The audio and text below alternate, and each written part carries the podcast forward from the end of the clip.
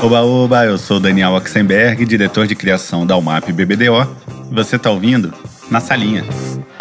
Antes de apresentar o convidado, eu queria dividir com vocês uma grande notícia para o Na Salinha. Esse é o primeiro episódio com patrocínio. Chique, né? Ou demais. Mas claro, isso só foi possível com a ajuda, o incentivo e os ouvidos de todo mundo que acompanha o podcast. Então vou até limpar a garganta para anunciar direito isso aqui. Esse episódio é um oferecimento do Universal TV, o canal líder no segmento de filmes e séries da TV por assinatura. Depois eu falo mais sobre isso, porque hoje o papo é com o roteirista e diretor Edson Oda. O Oda começou sua carreira em uma outra vida, como redator na DM9. Em 10 anos lá, ele fez um monte de trabalhos premiados para clientes como Blockbuster, Latin Stock, MASP, Tok Stock e muitos outros, até que resolveu mudar de vida e ir para o mundo do cinema, com o incentivo de ninguém menos do que o Quentin Tarantino. É mole? Vários curtas, videoclipes, cursos e um mestrado depois, Oda escreveu e dirigiu seu primeiro longa, Nove Vidas, ou Nine Days, que ganhou o prêmio de melhor roteiro no Festival de Sundance e várias indicações em outros festivais, e que, além de um elenco incrível, conta com uma trilha sensacional do Antônio Pinto e a benção de Spike Jones como produtor executivo do filme. Para quem não sabe, eu vou dar uma sinopsezinha. O filme se passa numa realidade mística entre a vida e a morte, onde o entrevistador conversa com diferentes almas para definir qual delas merece a oportunidade de nascer. Esse processo seletivo demora nove dias. O filme é incrível mesmo, vale a pena ver e eu não poderia recomendar mais. Mas antes disso, pode ver aqui que não tem nenhum spoiler, prometo. Vamos lá? Eu e Edson Oda, na salinha. Oda, primeiro, obrigado aí por achar um tempinho na agenda para conversar. Mas onde você uhum. nasceu e o que, que seus pais faziam? Ah, é, eu nasci em Mogi das Cruzes, é, cidade perto de Bertioga, né? O pessoal fala que é cidade primeira, né? Porque você engata a segunda, acabou já a cidade. tipo, é, nasci em Mogi das Cruzes e meus pais, meu pai é engenheiro agrônomo e minha mãe ela era foi professora e depois trabalhou em banco, bancária. E o que que levou você a fazer publicidade, tendo pais tão de exatas, assim, digamos assim? É engraçado, assim, até meus pais, eles, eles, eles mesmo sendo meu pai engenheiro, eles tinham essa, essa veia criativa, assim, né, muito grande. Meu pai, mesmo na, na área dele, né, de, de, engenharia, biotecnologia, ele conseguia exercer, assim, a parte criativa dele minha mãe também, ela, ela sempre desenhou muito, ela, ela era muito ligada às artes, assim, de uma maneira. Né? E lá em casa era engraçado, porque era sempre, se você for comprar brinquedo, essas coisas, no tipo, não, é, eles não, não iam comprar essas coisas, assim, qualquer, assim. Mas se você fosse comprar um livro uhum. ou, ou ver um filme, eles sempre falavam assim, ah, não, nem precisa pedir, a gente dá um jeito, assim. Então eu tive sempre muito esse apoio em casa, assim, meu irmão também era muito cinéfilo, né? E ligado às artes. E eu lembro numa quando eu estava para definir, acho que no segundo colegial, agora é segundo ensino médio, né?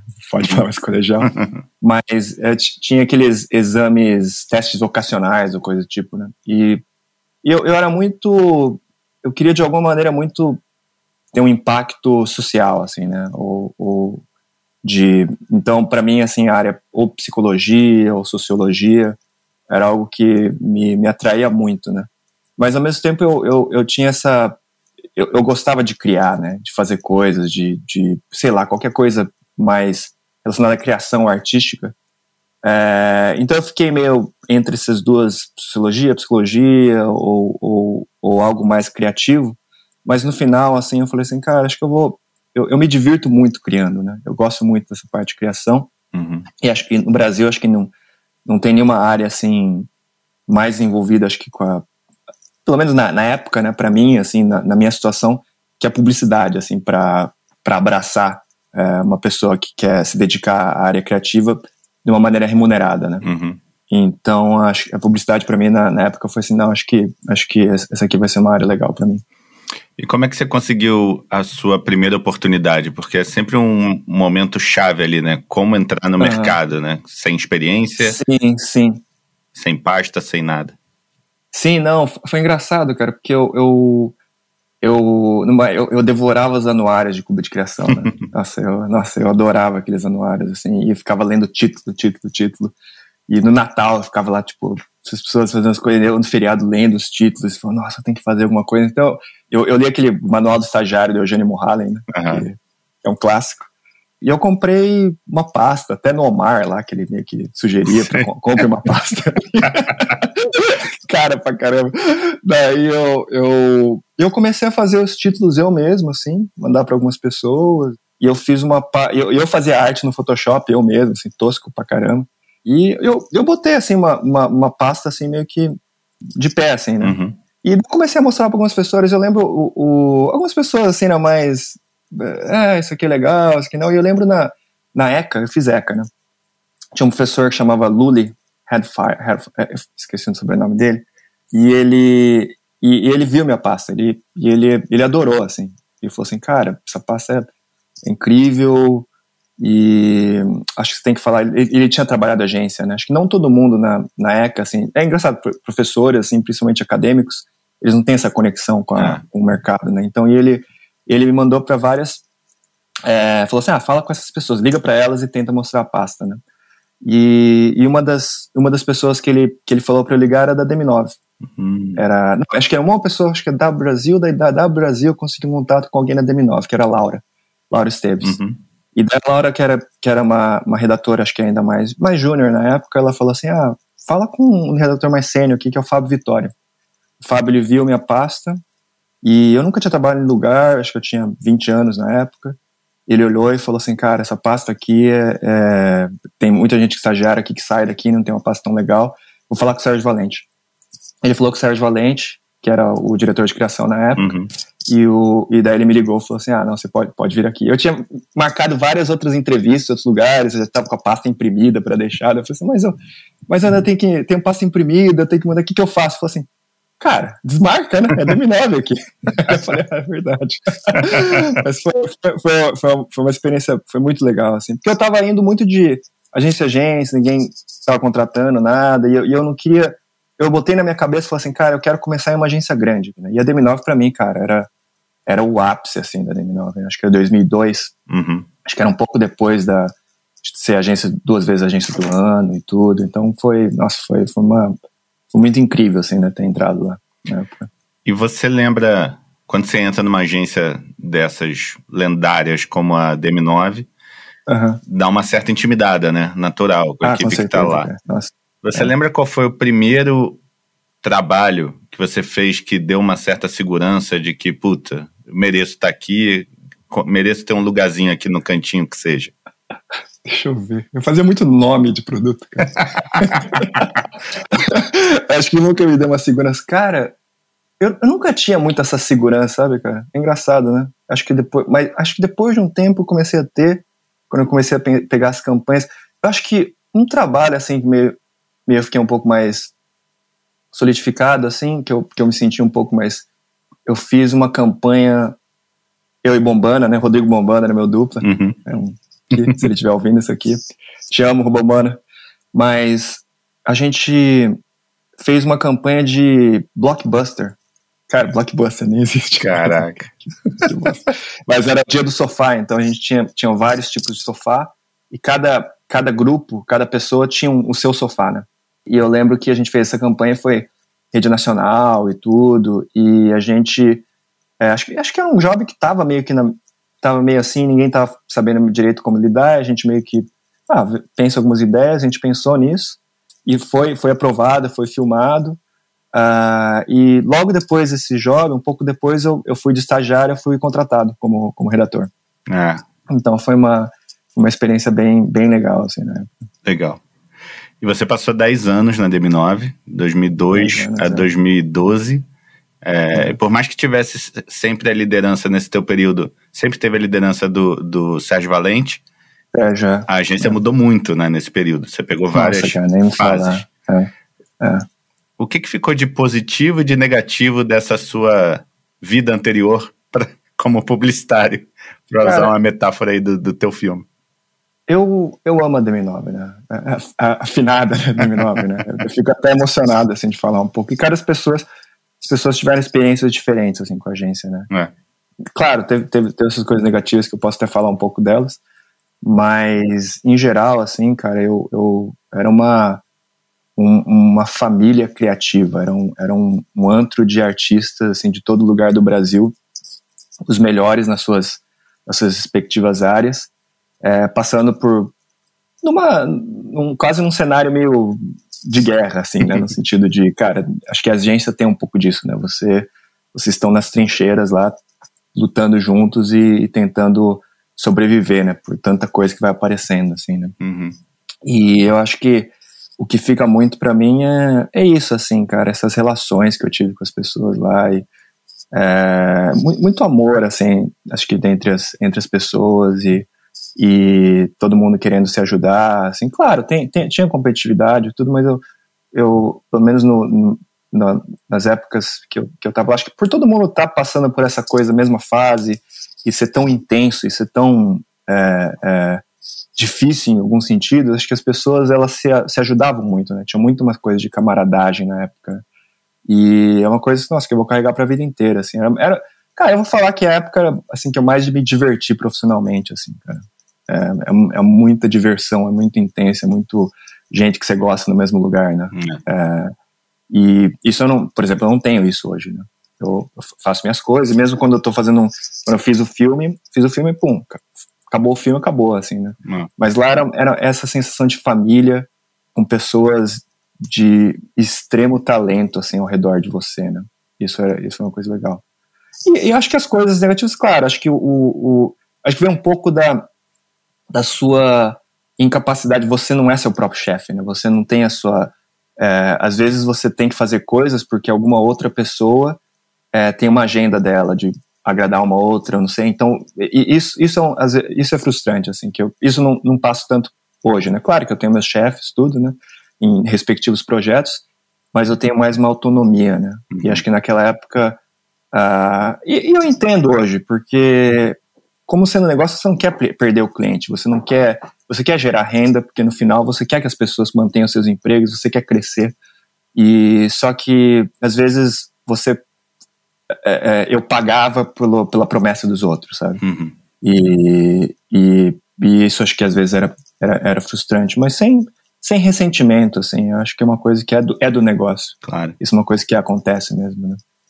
E na DM9 você fez parte da equipe que ganhou o último prêmio de agência do ano, né? Da, ah, é o último. Ah, em é, Cannes, que, em 2009 né? Que fatídica, né?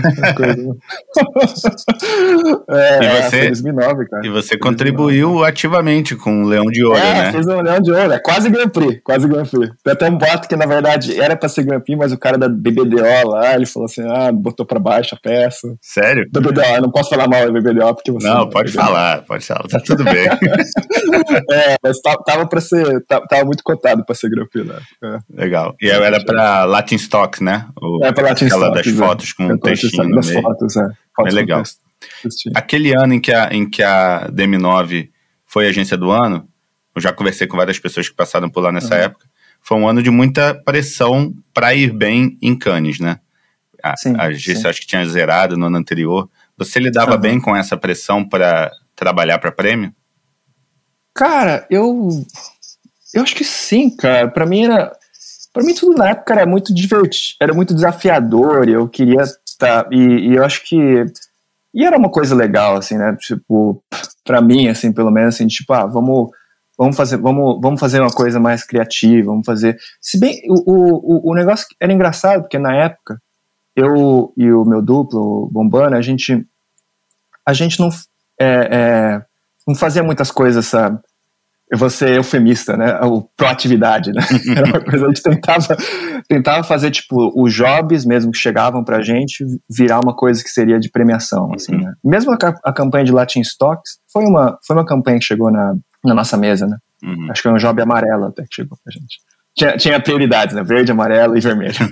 e, e então, quando, quando chegava, assim, a gente sempre falava assim, ah, vamos fazer uma campanha que seja legal pra caramba pro, pro cliente, e sem, sem tentar, eu não estou tentando ser, ser falso, assim, tipo, porque todo mundo vai falar esse discurso, né? Não, na verdade, mas, mas na época mesmo a gente, a gente tinha um pouco essa, essa coisa, tipo, ah, vamos, vamos, pegar essa, vamos pegar esse negócio e como que isso aqui pode, pode ser uma coisa criativa pra caramba e, e eventualmente ganhar um prêmio, né? Uhum. E, e, a gente tentava fazer isso com todos os jogos, mas daí tinham jogos pequenos, tipo nome de produto, você nunca ia fazer isso, mas quando um jogo chegava e falasse, cara, e acho que na época a gente tinha uma certa, já um uma, tinha construído uma coisa que as pessoas já chegavam pra gente com jobs mais legais, né? Uhum. Chegava, é, em geral, assim, o que chegava pra gente ou, ou resolver umas buchas, assim, bem grandes, assim, de conceituais de marca, ou uma coisa que seria um pouco mais criativa, que poderia ser um respaldo para não teria tanta veiculação assim, mas, mas eles queriam uma coisa mais, mais inovadora, assim, né?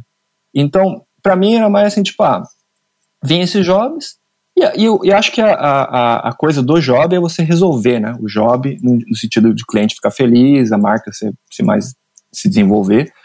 Então, e, e, daí a gente fala assim, cara, vamos tentar fazer algo que no final eventualmente possa ganhar um prêmio, né? Uhum. E então a gente não ficava entrando muito nessa correria, assim, eu pelo menos não ficava entrando nessa correria de, cara, vou fazer um monte de coisa aqui, eu tenho que pensar só nos prêmios e tal, tal, tal. É, era, era mais uma coisa tipo, ah, se acontecer, não acontecer, mas eu tô garantido nesse emprego porque é, é, o cliente gosta do meu trabalho, tô botando umas coisas interessantes na rua, talvez não, não seja o cara que vai botar 20 campanhas no anuário, coisa do tipo, né? E, é, não trabalhava na UMAP ou na. na... mas, não tenta mas, falar é... bem da BBDO agora, não, hein? Não, vocês colocaram muito. Não, não, não, não falei mal, não. Falei, falei mal, mas tinha um cara lá que acho que não. não, não daí a, a, campanha que ganhou foi a da Alca Celso, que era da BBDO, by the way. Ah, Coincidência? Não sei. Não sei, é. é. Mas. Mas, é, então acho que eu eu, eu ficava mais assim, tipo, cara, eu, eu vou fazer meu trabalho do dia a dia bacana. E, claro, eu vou, vou tentar fazer o máximo de coisas. E tinha, tinha as coisas, ah, vamos fazer um mutirão para coisas criativas de prêmio e tudo. Tá, você entrava assim na brincadeira, mas em geral, assim, eu, eu tentava focar mais energia assim no que, que do que, que a gente está chegando de job, a gente converte uma coisa é, para um, uma coisa premiável. Né? Então, a, a, pressão em si, para ganhar prêmio, eu nunca falava assim, eu tenho que ganhar prêmio. Assim. Uhum. É, Acho que era mais no sentido de eu queria ganhar prêmio, porque eu falava assim, ah, minha carreira acho que vai, vai ser vai, vai decolar uhum. com prêmio, que é, que é uma mentira. É. Mas, mas eu tinha um pouco essa, essa ideia, assim. Né? É, todo, todos nós tínhamos. Todos nós Até tínhamos. Até que você ganha. Né? Até que você ganha, é verdade. É. E quando que você começou a pensar na possibilidade de sair da propaganda para tentar viver de cinema? Cara, isso foi em 2006 já. E eu acho que é engraçado, cara. Também acho que essa, essa, essa ideia que eu tinha que o mundo era maior do que eu do que o que eu tava vivendo, assim, era um pouco libertadora, sabe? Porque mesmo quando chegava essas coisas, ah, prêmio, isso aqui, isso aqui é a coisa mais importante do mundo, eu sabia que não era, uhum. sabe? Eu sabia que tinha uma coisa lá na frente que era que era mais relevante, que era mais importante, que era mais é, eu não sei, era, era mais uh, meaningful, né? Uhum. Falando inglês. é mais não, significativo, né? É, é, mais significativo. É que significativo não é legal, né? Mas, mas o, em 2006, eu lembro que eu, que eu tava pensando em ir para os Estados Unidos para fazer um curso de inglês, porque eu queria aprender inglês e, e eu, eu tava com um professor, um meu professor de, de, de inglês da época particular, que é o Paul, fazendo propaganda aqui com ele. É, acho que o sobrenome dele, que se não me engano, acho que é Lidvek. Lidvek. Ele, eu falei assim, ah, tô querendo fazer um curso de línguas no exterior, né? E ele falou, cara, por que você não faz uma coisa que é... Você vai fazer um curso de língua, você vai cair numa classe com um monte de gente que, não sabe muito falar inglês, e daí você vai meio que... Faz algum curso de alguma coisa que você gosta lá, cara. E daí você vai aprender inglês, e, e, você vai aprender essa coisa que você está fazendo, o curso que você está fazendo, né? Daí ele, ele até que me sugeriu, falou assim, cara, faz um, um negócio de filme, coisa do tipo. A gente meio que bateu uma bola, tudo, né? E, e a gente viu esse curso da New York Film Academy na, na época. Uhum. Eu falei assim, cara, eu vou fazer isso então. Daí eu fiquei quatro semanas é, em Nova York fazendo esse curso de cinema na New York Film Academy, que é uma que é um curso bem divertido, assim, é bem, bem legal, você tem uma noção, o curso que eu fiz pelo menos era four week digital, digital filmmaker. Uhum. Porque na época era, era transição, que o digital tá virando, tá virando, tô ficando velho. tá, é, o, o filme tá virando digital, né? Então, na época eu fiz esse, esse curso, e você filmava uns dois, um music video, um, um clipe musical, e depois filmava tipo um, um curta. Uhum. É, lá mesmo, assim, com com os, com os recursos que você tinha, eles, eles, eles te davam uma câmera, coisa do tipo. E, a, cara, eu, eu lembro muito bem, assim, cara, eu, eu, eu, aprendendo a editar, aprendendo a fazer as coisas. E quando, quando eu terminei o, o curta, eu veio mesmo aquela sensação, assim, para mim. Eu falei, cara, eu tenho que fazer isso, assim. Eu, isso, é, isso, é o que eu, isso é o que eu quero fazer, sabe? Uhum. É, voltei pro Brasil, mas, cara, nunca passou na minha cabeça é, parar propaganda ou falar assim, vou virar um filmmaker agora, né? Mas é, eu lembro que eu comprei uma câmera lá e eu comecei a fazer as coisas eu mesmo em, em, no Brasil. Uhum. Então, meio que todo fim de semana, ou antes do trabalho, depois do trabalho, ou eu escrever um curta, ou eu produzir um, um curtinho, ou às vezes eu comecei a filmar algumas coisas, uns comerciais, não comerciais, umas coisinhas na RTV, lá da agência, e, e, e, fazendo mais e mais projetos né, uhum. é, relacionados. Né. E era engraçado porque tinha aquelas campanhas de Cannes, não sei o que, até filmei uma, porque como não tem dinheiro para produzir essas coisas, eu, eu até filmei um, um, um curtinha do, negócio de Cannes pro, pro, Adriano até na época. e nunca foi mandado para Cannes ou nada, mas cara, é legal, eu já, eu já comecei a fazer essas coisas, assim, tipo, esses, esses, esses, trabalhos. E depois de, disso, eu comecei a fazer muita coisa por conta. E, e, e, na maioria das coisas, como, como meus recursos eram muito pequenos, fazia muito stop motion. Assim. Uhum. É, é, eu fiz até um, um, negócio que no, no final virou um, comercial de MASP, que a gente tinha escrito em, nessas coisas de proatividade, né? Campanha, o pessoal falou assim: ah, pensa coisas para que potencialmente pode dar prêmio. A gente fez um roteiro que era que não tinha dinheiro para produzir nada. Eu falei assim: ah, cara, eu vou, vou contar essa história num stop motion de papel que eu vou fazer que é mais ou menos assim um precursor do Malária, que é um stop motion, que, que, é o que eu fiz depois. Mas eu, eu contei essa história em kirigami, em origami, as coisas acontecendo, stop motion. No final eles mandaram até para Cannes. É, não ganhou nada, assim, mas foi, foi uma coisa assim, que foi assim, cara, que legal, cara. Um negócio que eu fiz aqui na, na minha mesa do meu, da minha, do meu apartamento lá, com um abajur ou coisa do tipo, foi, foi mandado para um festival internacional. Né? Mas aí, em 2012, sua vida realmente mudou em várias frentes ao mesmo tempo. É, é. Óbvio que o principal é o, o, prêmio que você ganhou lá do Django Unchained, do Tarantino, como uhum. novo uhum. talento, né? Uhum. Como é que foi essa, esse, esse, esse concurso? Como você soube dele e qual era o briefing, assim? Ah, cara, foi engraçado porque eu, eu, eu tava na, na, na, na agência, eu acho que foi a Daniela Barilli que, que trabalhava na, na, na agência, na, na, área de internacional, de, de, de, de, relações e contatos, ela me mandou, sabe? Eu falei, ah, tem... Eu, eu, eu, sempre ia fazendo essas coisas, né, de cinema, eu gostava de fazer as coisas, então eu era meio conhecido por esse cara, né? Hum. Por ser esse cara. Então ele me mandou, e eu vi, assim, tipo, é, concurso do Django Unchained e tudo mais, eu, eu tenho que fazer é, um, um, curta, só, só que você tem que fazer tudo. Você não pode chamar outra pessoa para fazer tipo roteiro. Uhum. Você tem que você mesmo fazer tudo, né? E, e, na época eu, eu tinha até escrito o roteiro do Malário, mas como eu tinha que fazer tudo, eu peguei tipo que é o, na verdade o que ganhou não é o Malário, foi The Writer, né? Writer que é um que é um outro é, curta. Isso. E o, o, o que eles pediam era que você tinha que pegar cenas de filmes que inspiraram uh, o Django Unchained e usar essas cenas no seu filme, né?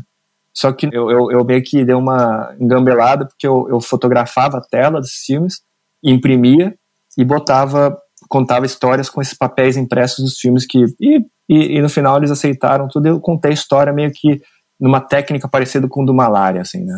É, na, na época, e, e eu mandei para eles. E eu sabia que, como, como eles iam premiar na Comic Con, eu sabia que o, o Quentin Tarantino ele é fã de HQ, coisas do tipo. Eu falei assim, ah, vou fazer uma coisa que tenha... Como eu, eu transformo essa linguagem, a, a, linguagem do quadrinhos numa coisa mais cinematográfica, né? Como que eu passo essa coisa do dolly, da, do zoom, do, toda coisa do spaghetti western, né? Que você, que você vê nos filmes. Como você transforma isso numa linguagem cinematográfica e, e eu transformava com minhas mãos mesmo, com meus dedos, com, com, com, com, a, com a mesa. E, e mandei para eles, porque era uma coisa também que, que eu poderia fazer por, por conta, né? Uhum. E eu fiquei sabendo que eu, que, eu, que eu ganhei, mas isso foi. Eu fiquei sabendo que eu ganhei quando eu já tinha acabado de sair da DM9, que foi engraçado. Ah, é? Você já estava já é. Tava inscrito na, no mestrado é, lá? É. É, eu já estava inscrito, porque eu, o, eu lembro que na época eu, é, eu já tinha. Eu ia começar na, na, na DM9 em 2012 mesmo, né? Acho que ia ser no é, setembro. E, e, daí, quando eu soube que eu fui, foi mais ou menos que junho que eu, que eu ganhei esse concurso. E uma coisa legal é que eu só, eu só podia inscrever no, no Tarantino porque tinha que ser residente dos Estados Unidos para escrever nesse concurso, né? Só que, como eu sabia que eu já ia ser, virar residente, então eu, eu pude inscrever assim, nesse concurso. E, e, eu peguei o avião, minha mãe é, conseguiu achar uma passagem de última hora lá para voar lá, e, e, eu voei, acho que eu cheguei no, nos, do, do, dia seguinte, tudo já encontrei com ele, foi, foi, foi uma experiência bem, bem incrível, assim, bem especial. Assim. E como é, conta desse encontro com Tarantino. Na época, eu não tinha dimensão assim muito do que ele era, na verdade, assim. Eu acho que para mim ele é cara, Quentin Tarantino fez os filmes assim, mas eu, claro, um cara famoso, uma celebridade, né? Acho que para mim dava um pouco mais de peso por causa disso, sabe, do, do cara ser essa e eu, eu falei, acho que hoje em dia eu teria mais um pouco desse peso de pelo que ele representa em relação a ser um cineasta, sabe? O que uhum. ele fez assim, em relação à cadeia. Acho que na época era um pouco mais, por ser ignorante, era mais tipo, ah, tem um cara que é uma é uma super celebridade, tá na minha frente, né? E, mas o engraçado, cara, foi é, ele foi muito muito gentil, assim, muito é, muito generoso, assim, sabe? Ele foi muito generoso com com e ele é um cara muito generoso com os fãs e com as pessoas que filmmakers ou pessoas porque ele, ele sabe como é acho que é difícil ser um filmmaker né hum. nesse sentido e ele é um cinéfilo né e ele é um cinéfilo. E ele, ele veio do nada, né, cara? Ele é um cara que veio, tipo, escreveu do punho os roteiros e isso levou ele a ser o que ele é hoje. Trabalhava né? na Blockbuster, é, né? Uma coisa assim. É, trabalhava na Blockbuster. Eu podia falar pra ele, ah, fiz um comercial. Né? Acho que é, é, é, o nome do lugar é Video Archive. Acho que é, ah, é o nome não do. Não é da Blockbuster. é, Video Archive, é, Blockbuster. Que acho que é uma coisa um pouco mais, assim, geek, mais assim, tipo. Mas. foi, foi muito legal, cara. Acho que um. É, acho a atenção, assim. É, e, e, uma coisa que eu não esperava, porque por ele ser uma, essa figura grande, você não espera muito ele ser humilde como ele é, assim, né? Ele é humilde do jeito dele, acho que quando você vê ele assim, ah, esse cara, é ele é, assim, no sentido de ele, antes de falar comigo, ele queria fazer questão de saber os filmes que eu gostava, o que que eu é, vi, o que que eu queria. Ele, ele, ele queria me estudar, assim, para na hora que ele fosse me entrevistar, uhum. ele soubesse com o que ele estaria falando. Depois, outra era muito respeitoso do começo ao fim. E, e quando ele, na, no começo da entrevista, era mais ele falando sobre o meu filme, né, o The Writer, e o que ele gostou do filme, dos planos, esse, esse, no sentido de, cara, ele, ele, ele mesmo dedicou um tempo para ver aquilo, se importou com aquilo, e o que ele gostou, o que ele não gostava, estudando aquilo mesmo, né? uhum. né? O que eu achei que foi muito, foi muito incrível, assim, ele ele falando do seu próprio do seu filme e naquela época ainda que era um filme de papel um é. curta-metragem. Uh, e depois eu, o que eu me, me, lembro muito é o conselho assim eu pedi falei para ele cara eu tô aqui é, vindo para Los Angeles assim eu tinha uma carreira tudo eu tô vindo aqui para começar do zero. Para mim é quase um meio que um, começar de novo é quase um passo para trás né? que conselho você daria para mim vindo agora aqui né para os Estados Unidos? Ele falou assim o que, que você quer fazer? Eu falei assim eu quero ser escritor diretor ele falou uma coisa que futuramente usei para escrever na ideias. Né? Ele falou, cara, é, pensa numa coisa, escreve, escreve algo que seja muito pessoal para você, que seja íntimo, que seja importante, e vai levar tempo, vai levar tempo você escrever uma coisa dessa. Né? E depois você escreve, mas escreve de um jeito que você pode filmar você mesmo. Não, não escreve uma coisa num custo, numa, num, num tamanho que você poderia você fazer. Se você conseguir dinheiro, outras pessoas te ajudarem a fazer, legal. Mas se você não conseguir, você filma você mesmo. Que é o que ele, ele fez com ah, o Cães de Aluguel. Né? Total. Né? É, e daí ele falou uma coisa que ficou muito na minha cabeça: não deixe o seu sonho nas mãos de outras pessoas. É, acho que é uma, coisa que marcou muito né, é. na, na, época.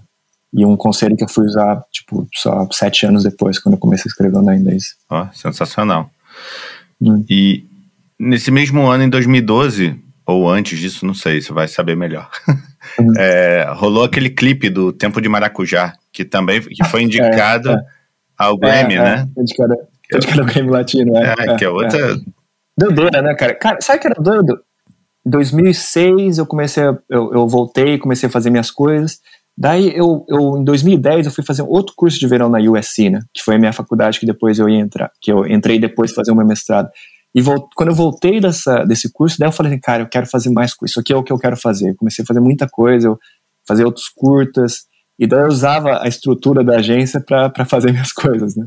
E era muito legal, porque o Sérgio, ele, ele sempre foi um cara que sempre deixou, assim, isso acontecer, né? Ele é um cara que sempre me, me, me incentivava essas, essas coisas, né? Eu sou muito grato a isso, assim. Eu, eu sempre usava o estúdio ou no... Eu, Tempos de Maracujá, é, tinha a banda Nevilton, né? Que, incrível, que, que abraçou essa ideia, né? Que, que, eu, que eu tive dos, dos números, fazendo todas essas coisas. E, e, mas eu falei assim, cara, vou pegar do bolso e vou vou fazer esse clipe eu mesmo, né? E fazer acontecer. Fiquei, levou dois anos para fazer, Caramba. mas eu fiz, eu fiz, é porque era muito, é, é, é fogo, cara, cinema independente, né? E esses projetos, assim, principalmente em agência, cara, todo mundo tem sua fila e a fila é meio que gerida em relação a um, você tem que ser pago, né? Você tem que pagar a pessoa, né? Claro. Quando você não tem dinheiro para pagar uma equipe para fazer, tem que ser no amor. E no amor é difícil porque você tem que se encaixar no, nas agendas das pessoas. Né? Ah. Então, nesse encaixe das agendas, foi, foi, uma coisa que levou meio que esses dois anos para. Eu, eu mandei fazer as camas com um carpinteiro que a gente achou, que era conhecido da banda. A gente começou a fazer os, os travesseiros e uma amiga minha, Simone, que fazia, fazia as roupas, a gente fazia os travesseiros costurava e tudo mais. E então demorou demorou tempo por causa disso, né? Mas depois, é, quando quando ficou e, e, a gente filmava todos geralmente ensaiava nos fins de semana na agência, é, no estúdio fotográfico. Uh, então depois, depois disso, assim, a gente conseguiu finalizar finalmente o clipe e lançar um pouco antes de eu ir para a USC, que eu lembro na época, né? É, e eu fiz vários eu fiz aquilo, eu fiz um clipe também que era para uma banda de um amigo meu, Jokers, que foi também no estúdio fotográfico. Tem que agradecer o, o, não sei se o Sérgio Prado tá, tá vendo esse vídeo, mas ele é um fotógrafo que me ajudou muito e muito incrível talento, que sempre foi fazendo as coisas comigo na, na, na, agência. E a gente teve projetos desse tipo. Então, cara, a agência mesmo deu muito, muito suporte para mim. E o mestrado, o que, que te fez sentir essa necessidade de voltar para ter uma educação formal, mesmo tendo passado por tantos cursos, como uhum. você falou que você fez vários cursinhos é, práticos, uhum. técnicos, né? Uhum. O que, que te levou a querer fazer um mestrado mais profundo? Eu lembro, eu, eu tava num, num festival, eu fui um curta que eu fiz na USC, né, que era o meu curso de verão, ele entrou num festival bem, bem pequeno em, em, em São Francisco, né. E quando eu tava lá, eu, eu conversei com algumas pessoas, eles me contaram, assim, falaram assim, e, e muitas pessoas que estavam com os filmes deles lá, e com umas teses muito bonitas, muito legais, eles tinham feito mestrados, né, hum. que eram os mestrados práticos, que, é, que chamam MFA, Masters in Fine Arts, hum. que tem um mestrado que lá são os, os acho que o MAs, né, são os mestrados mais acadêmicos. Isso eu não sei direito, acho que é, é bom o pessoal que está ouvindo, se estiver interessado, só dar uma pesquisada melhor. Mas tem os mestrados mais acadêmicos e tem os mestrados mais práticos, né? Que eram que até o mestrado que tipo George Lucas fez, que o Martin Martin Scorsese que fez undergrad, mas vários filmmakers fizeram esses, esses, esses mestrados e conversando com as pessoas eles falavam, cara, tem tem esses mestrados, são mestrados caros, mas tem uma, uma ponte de entrada para o mercado. Você sai do mestrado desse, de alguma maneira você está mais conectado com o mercado. Né? Uhum. Então, e, e daí quando eu fui pesquisando mais em relação a eles, você vê, assim, tipo, filmmakers que, que se admira muito saindo de faculdades, né? É, tanto graduação como os mestrados. Né? E, e, o mestrado, em geral, é meio que mais ou menos um curso mais amadurecido da graduação. Né? Então você vê to, todos esses filmmakers como o David Lynch, o uh, George Lucas, o Martin Scorsese, uh, Martin Scorsese na NYU, o, o, George Lucas na USC, David Lynch acho que é AFI, né? E, eu lembro falando com até um, um, dos meus atores do meu da, da, desse curto que eu tive na USC, tipo 2010, quando eu fui fazer o curso de verão lá. Eu falei assim, ah, eu tô pensando em ir para os Estados Unidos e mas eu não sei se eu faço filmes no Brasil, ou faço e daí eu tento fazer um longa no Brasil, ou se eu vou para os Estados Unidos, eu faço um, um, curso lá. Ele falou assim: Edson, é, você quer fazer. Seu, sua meta, assim, sonha fazer um filme nos Estados Unidos ou quer fazer um filme do Brasil, né? Não sei porque eu tinha esse sonho de fazer um filme nos Estados Unidos, né? Eu queria uhum. fazer um filme nos Estados Unidos. E eu falei: eu queria fazer um filme nos Estados Unidos. Então, faz uma universidade aqui. Vem fazer um mestrado aqui, né? Que você vai ter mais esse, essa conexão, né? Saindo, né? Uhum. E depois de várias conversas que eu tive assim com, com as pessoas, eu, eu decidi, assim, ah, vou fazer esse curso, vou, vou deixar a DM9 e propaganda. E, uh, tava com 30 anos, então assim, acho que é um bom, uma boa idade para se arrepender depois, né? Então, Quanto tempo foi de curso? Três anos. Três anos. Três Bastante. anos, é. Bastante, cara. Principalmente porque é um curso que não te permite você trabalhar ao mesmo tempo, que é muito puxado. Uhum. Era tipo uma, uma DM9 vezes dois, assim, em alguns sentidos. Sério mesmo, cara. É muito, muito puxado, muito, uh, muito físico, muito. A DM9, o, por exemplo, a gente, como em agência, tudo, a gente tem uma, uma estrutura, né? Então você faz algo e, e as outras coisas meio que acontecem, assim, uhum. né? Mas quando você está num curso desse, fazendo as coisas, cara, você é, você é o coração, a, a engrenagem, a peça, você é tudo, né? Sem você a coisa não acontece. Não. Então era, era uma coisa muito intensa, assim. Como o assunto aqui é entretenimento, sabe qual é o canal líder no segmento de filmes e séries da TV por assinatura? Se prestou atenção ali no começo, você já sabe. O Universal TV. O Universal TV tem séries que te movem mesmo, inspirando, emocionando e motivando. Inclusive, as oito séries mais assistidas da TV por assinatura passam lá. Você com certeza conhece todas elas. A franquia Chicago, com Chicago PD, Chicago Med e Chicago Fire, que aliás é a série mais assistida da TV por assinatura. A franquia FBI, que tem o FBI e o FBI Most Wanted. E a antológica Law and Order SVU, que já tem 23 temporadas e continua daquelas que você não consegue sair da frente da TV nem no intervalo. E é justamente aí que você entra, meu querido amigo mídia de agência e marketing de empresa. Porque a partir de 10 de janeiro, o Universal TV vai bombar ainda mais com as estreias das novas temporadas das principais séries, além do lançamento de uma inédita no Brasil, a FBI International. Quer saber mais? Então acesse universalizeseuplano.com.br e entre na programação do canal especialista em séries, Universal TV. Emoção que gera conexão com a sua marca. Eu mesmo fiquei emocionado aqui só de falar meu primeiro anúncio. Mas vamos voltar lá pro papo que tava bom. E foi no curso, no mestrado, que nasceu a sementinha do Nine Days, da ideia? Ou veio antes ou veio depois? Veio depois, cara. Veio depois. Eu acho que. Acho que emocionalmente, acho que a sementinha nasceu, assim, no sentido de. É, tô, acho que em relação à emoção de estar tá num lugar e tá tentando fazer a vida de novo e passar por dificuldades e não caber naquela situação e essa sensação também de solidão, de eu acho que o Nine Days ele vem disso, né? Uhum. Então, acho que emocionalmente assim, eu, eu só poderia ter escrito Nine Days passando pelo que eu passei, sabe? Então, é engraçado, cara, acho que quanto mais assim eu escrevo, eu, eu entendo assim do tipo você escreve aquilo pelo que você viveu, assim, sabe? Uhum.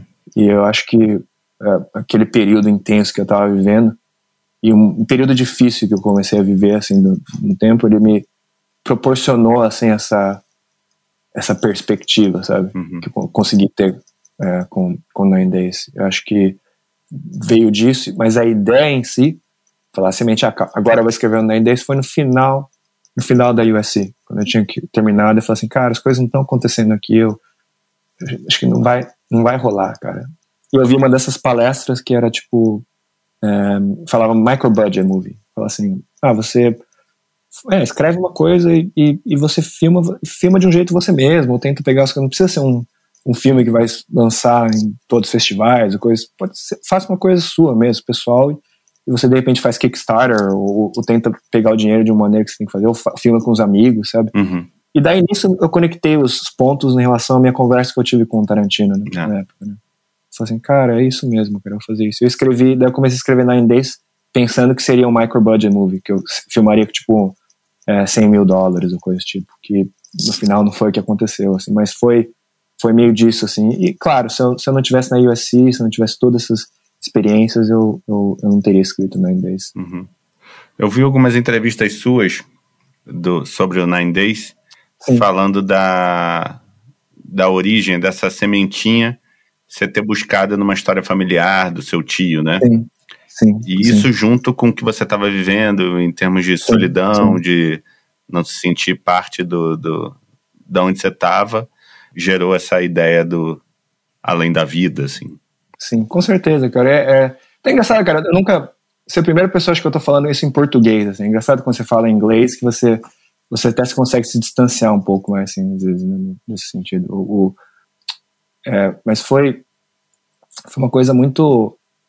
Quando, quando você não entende. É meio uma coisa. Acho que quando meu, meu, meu tio ele se suicidou, ou estava passando. Ou sempre quando havia uma pessoa tendo problemas de depressão, uma coisa um pouco mais é, relacionada a uma saúde mental, coisa você você não entende, né? Eu uhum. acho, né? Você tem uma quando você não passa por aquilo, né? Não. Eu acho que estando aqui e entendendo aquilo e passando por aquilo, você meio que gera um pouco mais essa conexão e essa empatia, né? E, e me, me, proporcionou a, a, a, me conectar com ele melhor, né? Uhum. E, e, conectar com toda tudo que, uma coisa que ele passou, um pouco mais com a vida dele, né? Então acho que é, isso isso me fez assim ver que coisas de uma maneira diferente, assim, sabe? Entendi. Uh, e, e, me deu um pouco mais de uh, respaldo assim na hora de, de escrever o Nine Days né, uhum. naquela época. Cara, eu já falei isso em off e agora eu falo em on.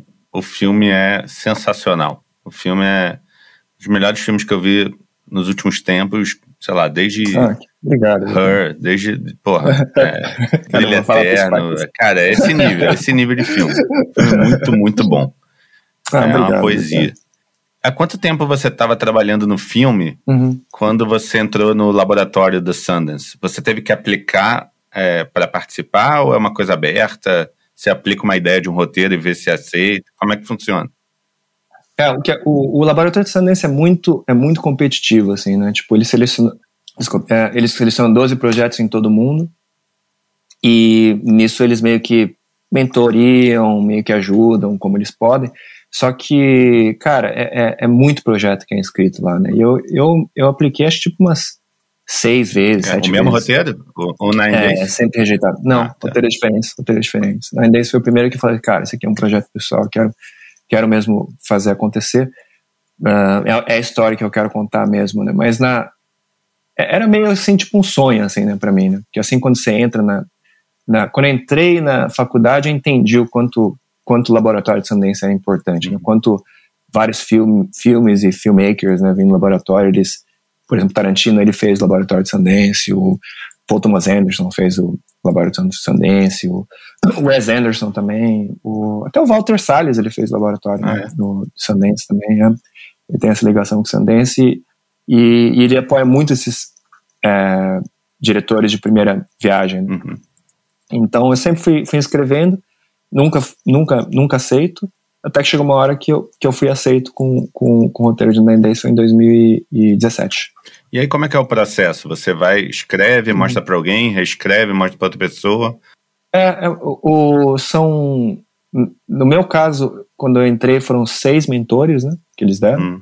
e esses seis, esses seis mentores, você passa com eles durante, tipo, uma semana, né, e com cada um deles você tem, tipo, duas horas, assim. eles leem esse roteiro, nessas duas horas eles te dão um feedback ou coisa que você queira, queira perguntar para eles. Né? Legal. Então você tem essa batelada de feedback, depois dessa semana, o Sundance ainda continua lá, sendo tipo, ó, você pode agora reescrever, e, e, a gente, quando você quiser um mentor ou, ou, falar com outras pessoas, fala com a gente, né? E a gente vai ler também para dar o feedback da gente.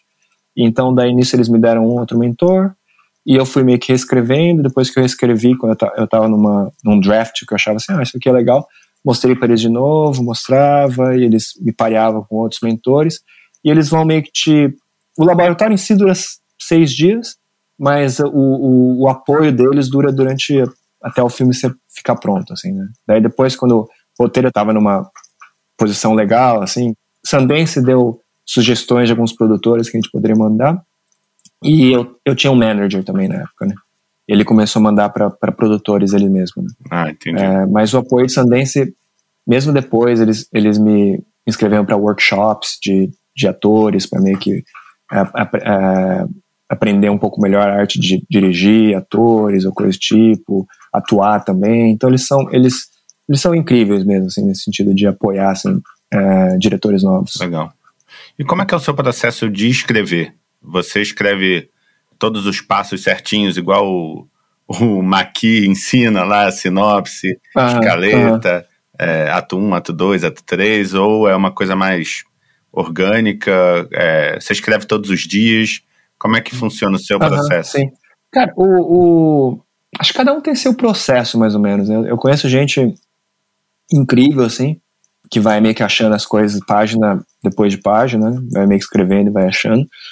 Mas, assim, em geral, eu, eu, tenho, eu tento fazer pelo menos uma estrutura para saber onde que eu vou chegar, mais ou menos. Né? Uhum. Né? A Pixar faz bastante isso, né? Eles meio que acham o final e depois eles vão eles vão pro começo, né? Eles acham o final meio que, que e tentam justificar o final ao, ao, no decorrer da escrita deles. Mas o eu no, no Nine Days em si, como é uma coisa bem estruturada, né? Esses nove dias, eu falei assim, cara, eu vou ter que colocar tipo saber mais ou menos como que é essa estrutura, né? Como que começa, o que é, onde que é o final. Então eu eu colocava tipo um monte desses desses post-its numa numa, numa ordem uhum. e cada um desses post-its era mais ou menos uma cena assim do, do filme. Uhum. É, até que no momento que eu falei assim, ah, cara, agora tem um filme. Daí eu comecei a escrever a partir disso, né? Ah, é, eu tento, tento escrever assim, eu, quando eu tô trabalhando negócio, eu faço, eu, eu trabalho todo dia nele, né? É, eu, eu, geralmente eu pego e falo assim, ah, legal, acordo tal horário, é, vou dedicar três, e, e, mais do que falar assim, eu tenho que escrever, agora tem que escrever, falar assim, eu vou dedicar tantas horas para esse, pra esse projeto uhum. por dia, assim, né? Tipo, umas oito horas, umas seis horas, ou coisa do tipo. Até que chega uma hora que eu falo assim, agora eu vou escrever página. Quando eu, quando eu tô escrevendo página, eu tento colocar mais ou menos uma meta. Eu falo assim, ah, gostaria de escrever tipo umas cinco páginas por dia, né? É, raramente esse, você bate essas cinco páginas, mas você coloca pelo menos na cabeça, uhum. assim, né? É, tem gente que é um pouco mais solto. Gente, nesse projeto que eu estou escrevendo agora, eu estou tentando ser um pouco mais solto, né? Com ele. Mas eu tento, pelo menos, botar um pouco de estrutura, porque ajuda, senão você. Se, eu, eu me perco, pelo menos. Entendi. E você descreve o Nine Days como um, um drama sci-fi, né? É, eu descrevo, mas é engraçado porque eu acho que eu descrevo mais porque as pessoas meio que para ven vender na hora de meio que tentar fazer as pessoas entenderem, eles têm que colocar meio que em caixas assim, né? Principalmente é. nos Estados Unidos tem uma coisa meio que elas precisam ver as coisas numa certa prateleira, né? Prateleira assim mesmo, é. é. Então mesmo então quando eu, quando eu fui quando eu ia falar, eu falava assim, cara, precisa é melhor você falar tipo é um sci-fi é uma ficção científica, o que não é realmente, porque não tem uma é. nada muito relacionado à, à, ciência ou coisa do tipo, mas é o que cabe, porque é, é, é mais fácil você meio que visualiza Her, visualiza Eterno, é, é, Brilho Eternamente Sem Lembrança, então tá meio que na mesma prateleira, então eu meio que defini isso como sendo um sci-fi, mas para mim sempre foi uma coisa mais um, um drama é, fantasy ou um drama espiritual, sei lá, é uma coisa que não tem, né? É. Usando esse sci-fi drama como base, o que, que foi mais desafiador na hora de escrever? A parte do sci-fi, que é a criação do universo, uhum. as regras daquele lugar, é, enfim, como aquele, aquele trabalho, entre aspas, uhum. de entrevistador funciona, ou a parte do drama, dos conflitos, dos personagens, os arcos, as transformações, enfim. Acho que o personagem é mais difícil sempre. Sempre. É. Assim, sempre é. O, o, porque a, a, premissa, essas coisas, assim, é, é um pouco assim até de publicidade, assim, no sentido de chegar com a ideia, assim, no, no, é difícil, assim, mas não é, mas, mas, é tão assim, tipo, é quase, bom, é isso, né, você, você meio, que, meio que acontece, assim, acho que o, o, o difícil é meio que você, tá, agora, que, como que isso vai tocar de uma maneira as pessoas, no sentido, como que isso vai se refletir em interações humanas, em, sei lá, uma coisa que seja uma pessoa que você, você vê na tela e fala assim, cara, isso é uma pessoa real, sabe? Isso é. aqui. E, e, isso é difícil, cara. E, e daí acho que é difícil, depois disso, como que você junta as regras do mundo que você está criando. Daí, não, isso em si é difícil em relação às regras do mundo, é como você conecta esse personagem para as regras do mundo que você criou, né?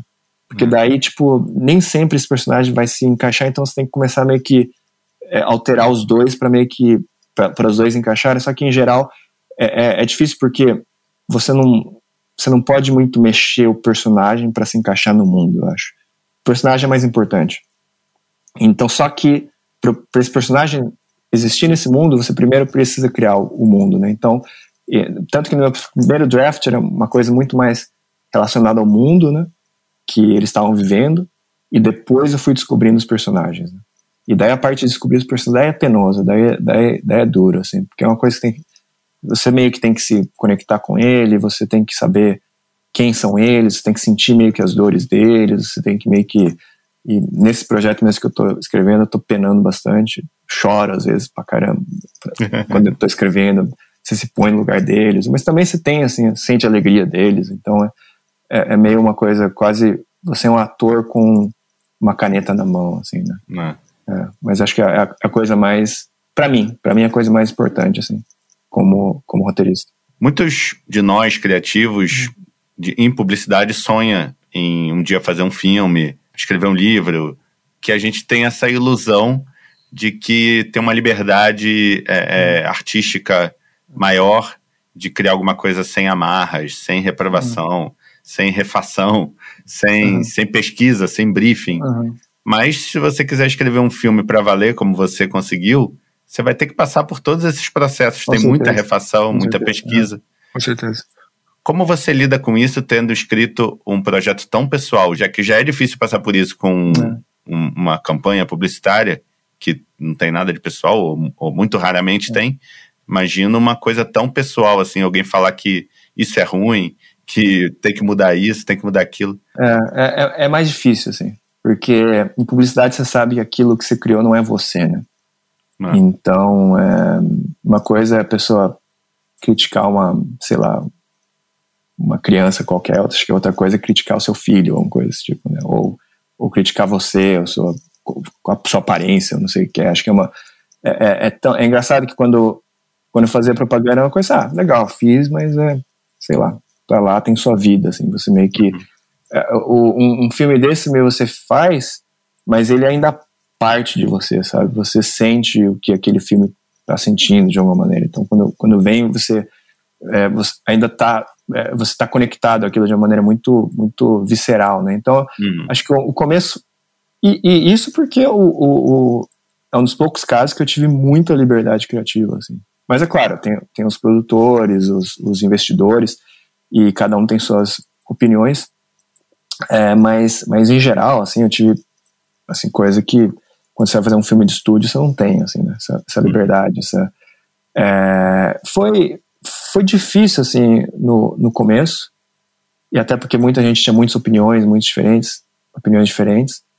É, eu acho que a, a, partir do momento que, que eu, eu consegui meio que é, um, ganhar um pouco a confiança do time inteiro, né? E, e, as pessoas começarem a ver assim, não, isso aqui tá ficando uma coisa mais legal, uma coisa mais. Você acaba ganhando mais voz criativa, acho que, no, uhum. no, no projeto como um todo, né?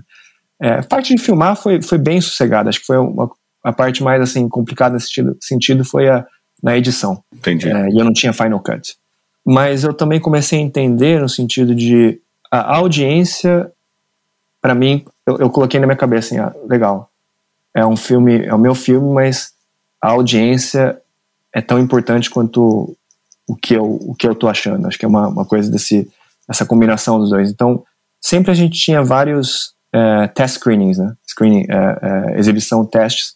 Toda semana a gente tinha uma exibição teste de pessoas que iam ver o filme, iam escrever coisas e, tipo, iam chutar o balde, falar coisas que eles achavam mesmo, né?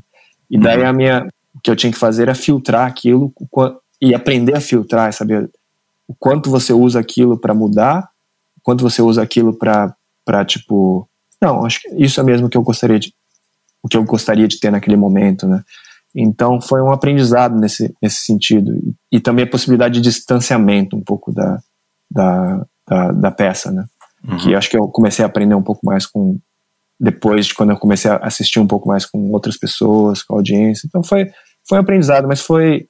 O começo foi difícil e ainda é difícil, assim, tipo, você. É, é, você é orientado para não ler críticas, não ver assim, tipo. Mas você acaba sempre lendo um ou outro. E é engraçado que as críticas quando são meio muito negativas, uma crítica quando é muito negativa te, te puxa para baixo, que é uma coisa que é uhum. parte de você, né? Mas eu, eu tô conseguindo me distanciar, conseguindo me distanciar um pouco melhor agora. Você sempre foi o diretor do filme ou isso foi uma decisão tomada depois? Sempre fui diretor de filme. Legal. É, é, é legal, cara. Isso, isso é uma coisa. É, e é, engraçado, assim, porque o, não sei se no Brasil tem muito isso, assim, no sentido de dar essa, esse suporte para uma pessoa que nunca dirigiu um, um, um longa-metragem, sabe? É. E acreditar na, na, visão, assim, da, da, da, pessoa, assim. Isso foi uma coisa, assim, que eu senti desde o começo, assim, do tipo, eu escrevi isso eu botei várias coisas, é, minha, filmei uns testes, umas coisas, e as pessoas assistiam, eles falavam assim, cara, esse roteiro ele só pode ser filmado por ele, assim, sabe? Não tem outra pessoa que possa contar a história, porque ele tem, ele, ele passou por essa experiência, ele viveu isso, ele tem, é, ele é, sem dúvida nenhuma, a única pessoa que possa dirigir, e nunca foi cogitado em nenhum momento, nenhuma outra pessoa dirigir o filme, né? E acho que pra mim foi uma coisa muito validadora, assim, foi muito legal. É o conselho do Tarantino, vale ouro. É, é. e como é que o Spike Jones entrou no projeto? E o que, que você pôde aprender com ele? É engraçado, assim, o, a gente terminou o filme e tava mandando para as pessoas, assim, o Spike ele é da, da, da, mesma agência que eu, que eu tô, né, que é a CAA, uhum. é, que apresenta vários diretores, escritores. A gente mandou, meu produtor mandou o filme para o agente dele, que acho que era agente em comum com Winston, né, que é o autor principal do, do nosso filme. Uhum. E ele viu o filme logo depois que ele viu, assim, ele mandou uma mensagem tão bonita, assim, falando quanto ele se emocionou com o filme, que ele, quanto ele gostou, e momentos que ele achou especial. Foi, nossa, e vindo aquela, aquela mensagem naquela hora, tipo, naquela época de pandemia, assim, ainda que, né, era uma uhum. situação tão isolada e tão diferente, tá vendo? Vindo naquele momento foi tão foi, foi, foi tão legal receber aquela mensagem dele de um ídolo, assim, que ele sempre ah. foi para mim desde tempos de publicidade. E nisso ele falou assim: ah, não, vamos, vamos se conectar, a gente pode falar por telefone. Daí ele, ele me ligou, a gente se falou, e nisso a gente começou a falar muito sobre. Perguntei para ele conselhos mesmo de carreira, de vida, de é, perguntando para ele como que foi escrever o Her, e ele sendo super aberto, assim, conversando muitas coisas, sendo mesmo essa figura meio de mentor, né, durante uhum. a ligação, que foi muito, muito legal, muito especial, né. É, daí depois de um tempo, ele me mandou uma mensagem, a gente falou, ele estava desenvolvendo um projeto e ele perguntou se eu queria meio que participar e ajudar ele nesse projeto, né? Que eu não posso falar agora qual é, porque eu ainda acho que tá mais para frente. Uhum. E nisso eu fiquei trabalhando com ele meio que quase todo dia, assim, né? Brainstorming com ele, que é engraçado, assim. Ele é um, ele é um, um, um incrível, melhor diretor de criação que eu já vi. e, e a gente ficou meio que trabalhando junto esse tempo. E daí nisso o meu produtor me sugeriu, cara, vocês estão é, estão nessa, nessa relação tão legal, tudo, você que, que você acha de eu perguntar para ele meio que ser o, o produtor executivo para para ajudar a, a, a, a, divulgar o filme, ele, ele, ser meio que embaixador assim do filme, né? Eu falei assim, não, adoraria, assim, se ele se ele quiser, ele ele ficou super honrado com, com o pedido da gente. Daí nisso ele entrou como produtor, produtor executivo para meio que que, que abrir assim as portas para o filme, assim, para para aumentar o, o, o, o alcance dele. Uma outra pergunta que eu ia te fazer de um outro cara fundamental para o filme ser o que ele é, uhum. é o Antônio Pinto, né? Que eu já conversei aqui, um cara ah, brilhante também. Porque a música é praticamente um personagem do filme, né? É. Através da, é. da Amanda lá, a, uhum. a, perso a personagem. Bom, não vou falar nada não, mas a música é fundamental para o filme. Foi você que escolheu o Antônio Pinto e a Supersônica para criar a música do filme? E sempre foi um violino desde o roteiro? Sempre foi violino desde o roteiro. Sempre foi violino desde o roteiro, é. é. E eu, o, o, o, Antônio, eu sou amigo do Davi, Davi Bessler. A gente trabalha junto na, na DM9. Foi outro e... que fez campanha para eu fazer, conversar com você aqui. Ah, que legal. e, e daí eu tava falando com ele, eu sabia que ele tava é, trabalhando com o Antônio. Uhum. E eu falei, nossa, tô com solteiro, eu eu sou muito fã do Antônio e é, desde Central do Brasil, Cidade de Deus. Então ele meio que é, botou a gente em contato. Eu encontrei com ele quando acho que ele estava tá, aqui em Los Angeles a primeira vez. Ele leu roteiro, gostou bastante. E a gente meio começou essa, essas conversas, né? E depois, quando ele viu o filme pronto, tudo, também ele ficou, foi loucura, também adorou o filme. E a gente começou a trabalhar mais perto, assim, no dia a dia. Ele veio para Nova York, daí quando a gente estava editando, então a gente ficava editando, ele ficava na sala ao lado, meio que fazendo as músicas. Hum. E o Antônio, cara, ele é um dos poucos, assim, gênios, assim, que eu acho que eu conheci na vida, assim, né? É até aquele, a, a, figura do gênio como você conhece, assim, sabe? Aquele cara que tá, não sei o que, aí de repente e, e, e vomita uma coisa assim, meio que, tipo, você fala, nossa, você é genial. Ele tá, ah, não, o que, que você acha disso? E, e, a relação assim com ele foi muito, foi muito legal, cara. Eu amo, eu amo, amo o Antônio. E era engraçado que no, no começo a gente falava mais por Skype, e às vezes ele ficava meio compondo, assim, a gente discutia, ele compô, compunha as músicas um pouco na, uhum. na, no Skype mesmo, e a gente ia meio que discutindo, e ele me mandando as coisas. E desde o começo, acho que a gente achava, sabia que o violino era a parte importante, e tinha que compor uma música que fosse um, um, meio que um tema, né? E cada pessoa teria meio que um tema diferente. Uhum. E aí como que isso se misturaria né, nesse filme inteiro, o Will, a Amanda tocando violino, e, e como que isso meio que viraria o tema, mas cada um teria suas vozes, o seu, seu, seu próprio é, mini temas né, uhum. em relação a isso. E o Antônio, o Antônio foi incrível assim, durante todo o processo. Bom, o Nine Days foi um dos grandes destaques do Festival de Sundance. Ganhou o prêmio de melhor roteiro. E eu queria que você contasse como é que foi essa experiência de vivenciar Sundance, que é o festival que abraçou o roteiro desde o começo, uhum. reconhecer como melhor, o melhor roteiro do festival e, enfim, toda a repercussão que teve é, você entrar como um praticamente um desconhecido no festival e sair como um diretor, novo Damien Chazelle. é, acho que tá longe disso, né? Mas. cara, mas foi, foi, muito especial, assim, cara. Foi. É, eu já tinha ido para Sundance em 2017, né, por causa do laboratório. Mas é, esse, essa experiência, assim, foi, foi, foi muito especial porque é, era legal, assim, ver a reação das pessoas nas ruas, assim, depois que elas viam os filmes, assim. Ele, tipo, às vezes eu ia, as pessoas me reconheciam na rua, e fala, ah, você é o Edson, é, posso te dar um abraço? Assim? E, tipo, e fala, nossa, seu filme, é, o jeito que tocou nos assuntos e coisas que eu, porque eu passei. E, e, cara, gente assim, tipo, às vezes vinha chorando, assim, depois do, do screening falar comigo, ou pessoas falavam é, coisas tipo, ah, perdi uma pessoa uma, muito especial na minha vida e tal, e, e o seu filme de alguma maneira me fez pensar nela, ou é, pessoas falando de experiência de, na guerra que elas tiveram, coisas em relação ao trauma de guerra. E é engraçado, cara. Foi, foi, um, foi um momento assim que eu, que eu percebi assim, ah, então é por isso que eu por isso que eu faço filme, né? Por isso que eu saí da, daquilo para tentar vir para cá e fazer uma coisa dessa. E eu, eu lembro até uma, um, uma mensagem que eu recebi por e-mail de uma pessoa falando que é, passou por muitos problemas e é, depressão e, e, e, e, muitas coisas difíceis na vida e que sempre ia lembrar desse filme, assim, momentos que ficasse difícil e falou e, e uma das frases que ela falou que vai ficar sempre comigo, você pode é, você pode ter salvado minha vida, assim, sabe, com, com esse filme. Mano.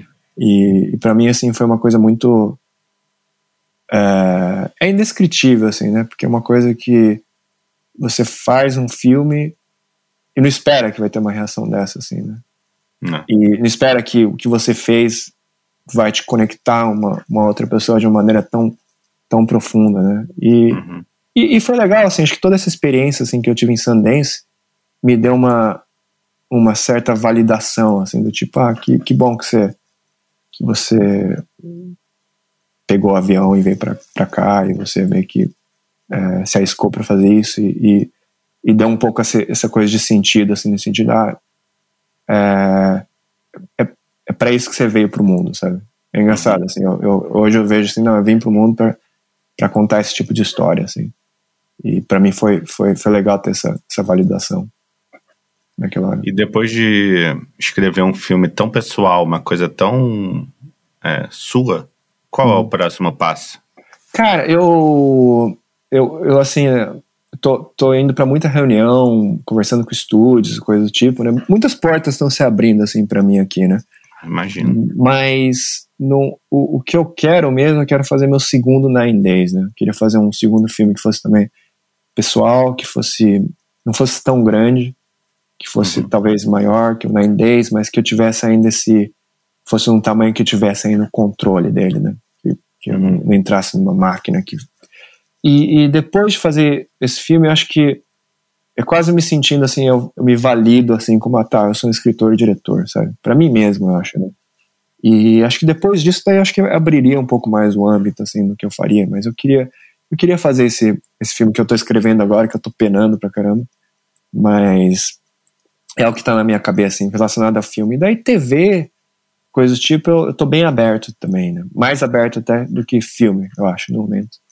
Porque acho que como, como filme, eu quero que o meu próximo filme seja um filme que eu escreva e dirija.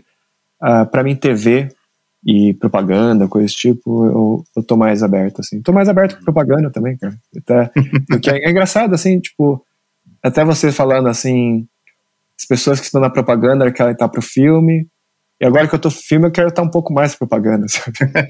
é, e, é, e, até às vezes eu falo assim que as pessoas e nossa, que pessoas falam assim, eu queria tanto estar onde você tá, não sei o que é. E, e às vezes eu falo, cara, não, acho que não.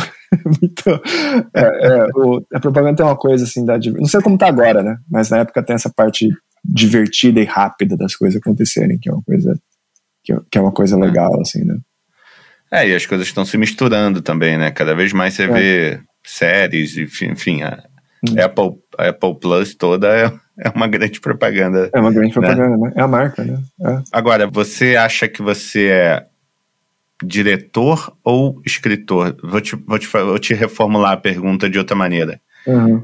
Você se sentiria mais à vontade de escrever um filme para outra pessoa dirigir ou de dirigir um roteiro de outra pessoa? Ah, eu, eu poderia fazer os dois, assim. Mas acho que para minha coisa, daí é diferente, assim. Se fosse uma coisa pessoal minha, uhum. eu, eu teria que escrever ela. Para ela ser pessoal mesmo, eu teria que escrever. Então, é, eu dirigir uma coisa. Claro, eu consigo ser, ser mais ser pessoal à medida que eu dirijo uma coisa de outra pessoa, mas que nada é tão pessoal quanto quanto, quanto escrever uma coisa assim. E nesse sentido, eu me considero um, um escritor que dirige mais do que um, um diretor escreve. Uhum. É, é, o, a, a, direção ela vira a extensão do que eu do que eu escrevi assim mas quando da visão de é mas claro quando, quando é uma coisa assim tipo meio que a gente fala de por encomenda uma coisa assim né daí claro uhum. posso dirigir coisas botar minha coisa eu, eu já fiz isso minha vida inteira né de com propaganda né eu sempre escrevi criava é. botando tentando botar o máximo da minha do lado pessoal no num trabalho numa marca de outra coisa assim né? mas para as minhas coisas eu me sinto eu sou um, eu sou escritor que dirige porque eu quero continuar minha escrita pela, pela minha direção assim chega uma hora que a escrita uhum. acabou não tem mais que eu posso fazer nesse nesse negócio então a única maneira de continuar é você dirigindo depois disso a única maneira de continuar é você é, editando e é engraçado, quando eu tô escrevendo minhas coisas, eu, eu, eu falo, cara, não tem nem, nenhuma pessoa melhor no mundo que eu para dirigir isso, assim, né? Se tivesse, eu acho que eu até daria para essa outra pessoa. Porque eu falei assim, ah, essa pessoa vai fazer um trabalho melhor que eu. Mas não tem. E o que é bom e ruim ao mesmo tempo. Porque não tem, tem outra pessoa, né? É. Ou você não achou ainda. Porque tem o, tipo, o Kaufman com o Spike Jones. Talvez. Formou ali uma ou, dupla. É, ou, ou é uma coisa que só que às vezes é tão pessoal, é tão uma coisa que eu falo assim, cara, eu tenho uma coisa minha que eu tenho que colocar lá na hora que eu dirigir, sabe? É, é verdade. Talvez, talvez eu acho, mas eu não sei. Talvez quando você escreveu alguma coisa menos. Quando você escreveu o filme da Marvel, é, aí o próximo uma coisa seja mais assim, tipo, ah, isso aqui é um filme de basquete ou uma coisa de, sei lá, um. É, exatamente. é. E para terminar, se você encontrasse o pequeno Edson lá atrás, começando em propaganda, que conselho você daria para ele? Nossa, que difícil. Ah, seja você mesmo. Isso eu vou até explicar porque vem muito assim, quando, principalmente trabalhando em propaganda, trabalhando nesses ambientes como diretor, você acha que você tem que agir de uma maneira, mas você não precisa, assim, tipo, eu, eu sempre eu sempre fui esse cara, cara que não ia gritar com as pessoas e não ia, não sei, e acho que mesmo na publicidade, assim, tinha isso, né, que você tem que ser esse cara para para ser ouvido, para ser depois quando você vira o diretor, você tem que ser tal cara que vai e eu acho que não, cara, não, não precisa. Você pode ser você mesmo e, e, fazer do seu jeito, assim, sabe? Eu acho que isso, isso eu aprendi bem. Acho que no ramo artístico você aprende isso mais, né? Porque o que as pessoas mais querem é, é você na essência, assim, né? Você no, no maior grau possível, né? De você. Uhum. Então, é, eu, eu, aprendi, eu aprendi a me respeitar um pouco mais do jeito que eu sou e do que tentar ser uma outra pessoa ou fazer coisas com que eu, eu não acredito tanto, né? Às vezes você cai né, na emboscada de fazer coisas que, você, que não é você, que você. Ou você tem que se adaptar de uma maneira, mas assim, em geral, eu, eu tento me aceitar assim, do jeito que eu sou e, e ver as pessoas que vão querer ver, querer ver o tipo de trabalho que eu faço, do jeito que eu, pelo que eu sou e, e trabalhar comigo pelo, por quem eu sou, né? Cara, sensacional. Obrigado e parabéns pelo filme ah, que é isso, brilhante Daniel. aí. Que... Isso, Daniel. Eu que agradeço, cara. Eu que agradeço. Todo mundo tem que assistir. Vai por Todo mim. mundo tem que assistir, viu? Fim de papo. Meu muito obrigado ao Oda pelo tempo, pelo papo, pela paciência. A Pante Áudio, sempre fazendo milagre. A Carol aqui em casa, pela ausência de som ambiente aqui dos meninos. E se você curtiu, indique pros amiguinhos. Se não curtiu, valeu. Até o próximo.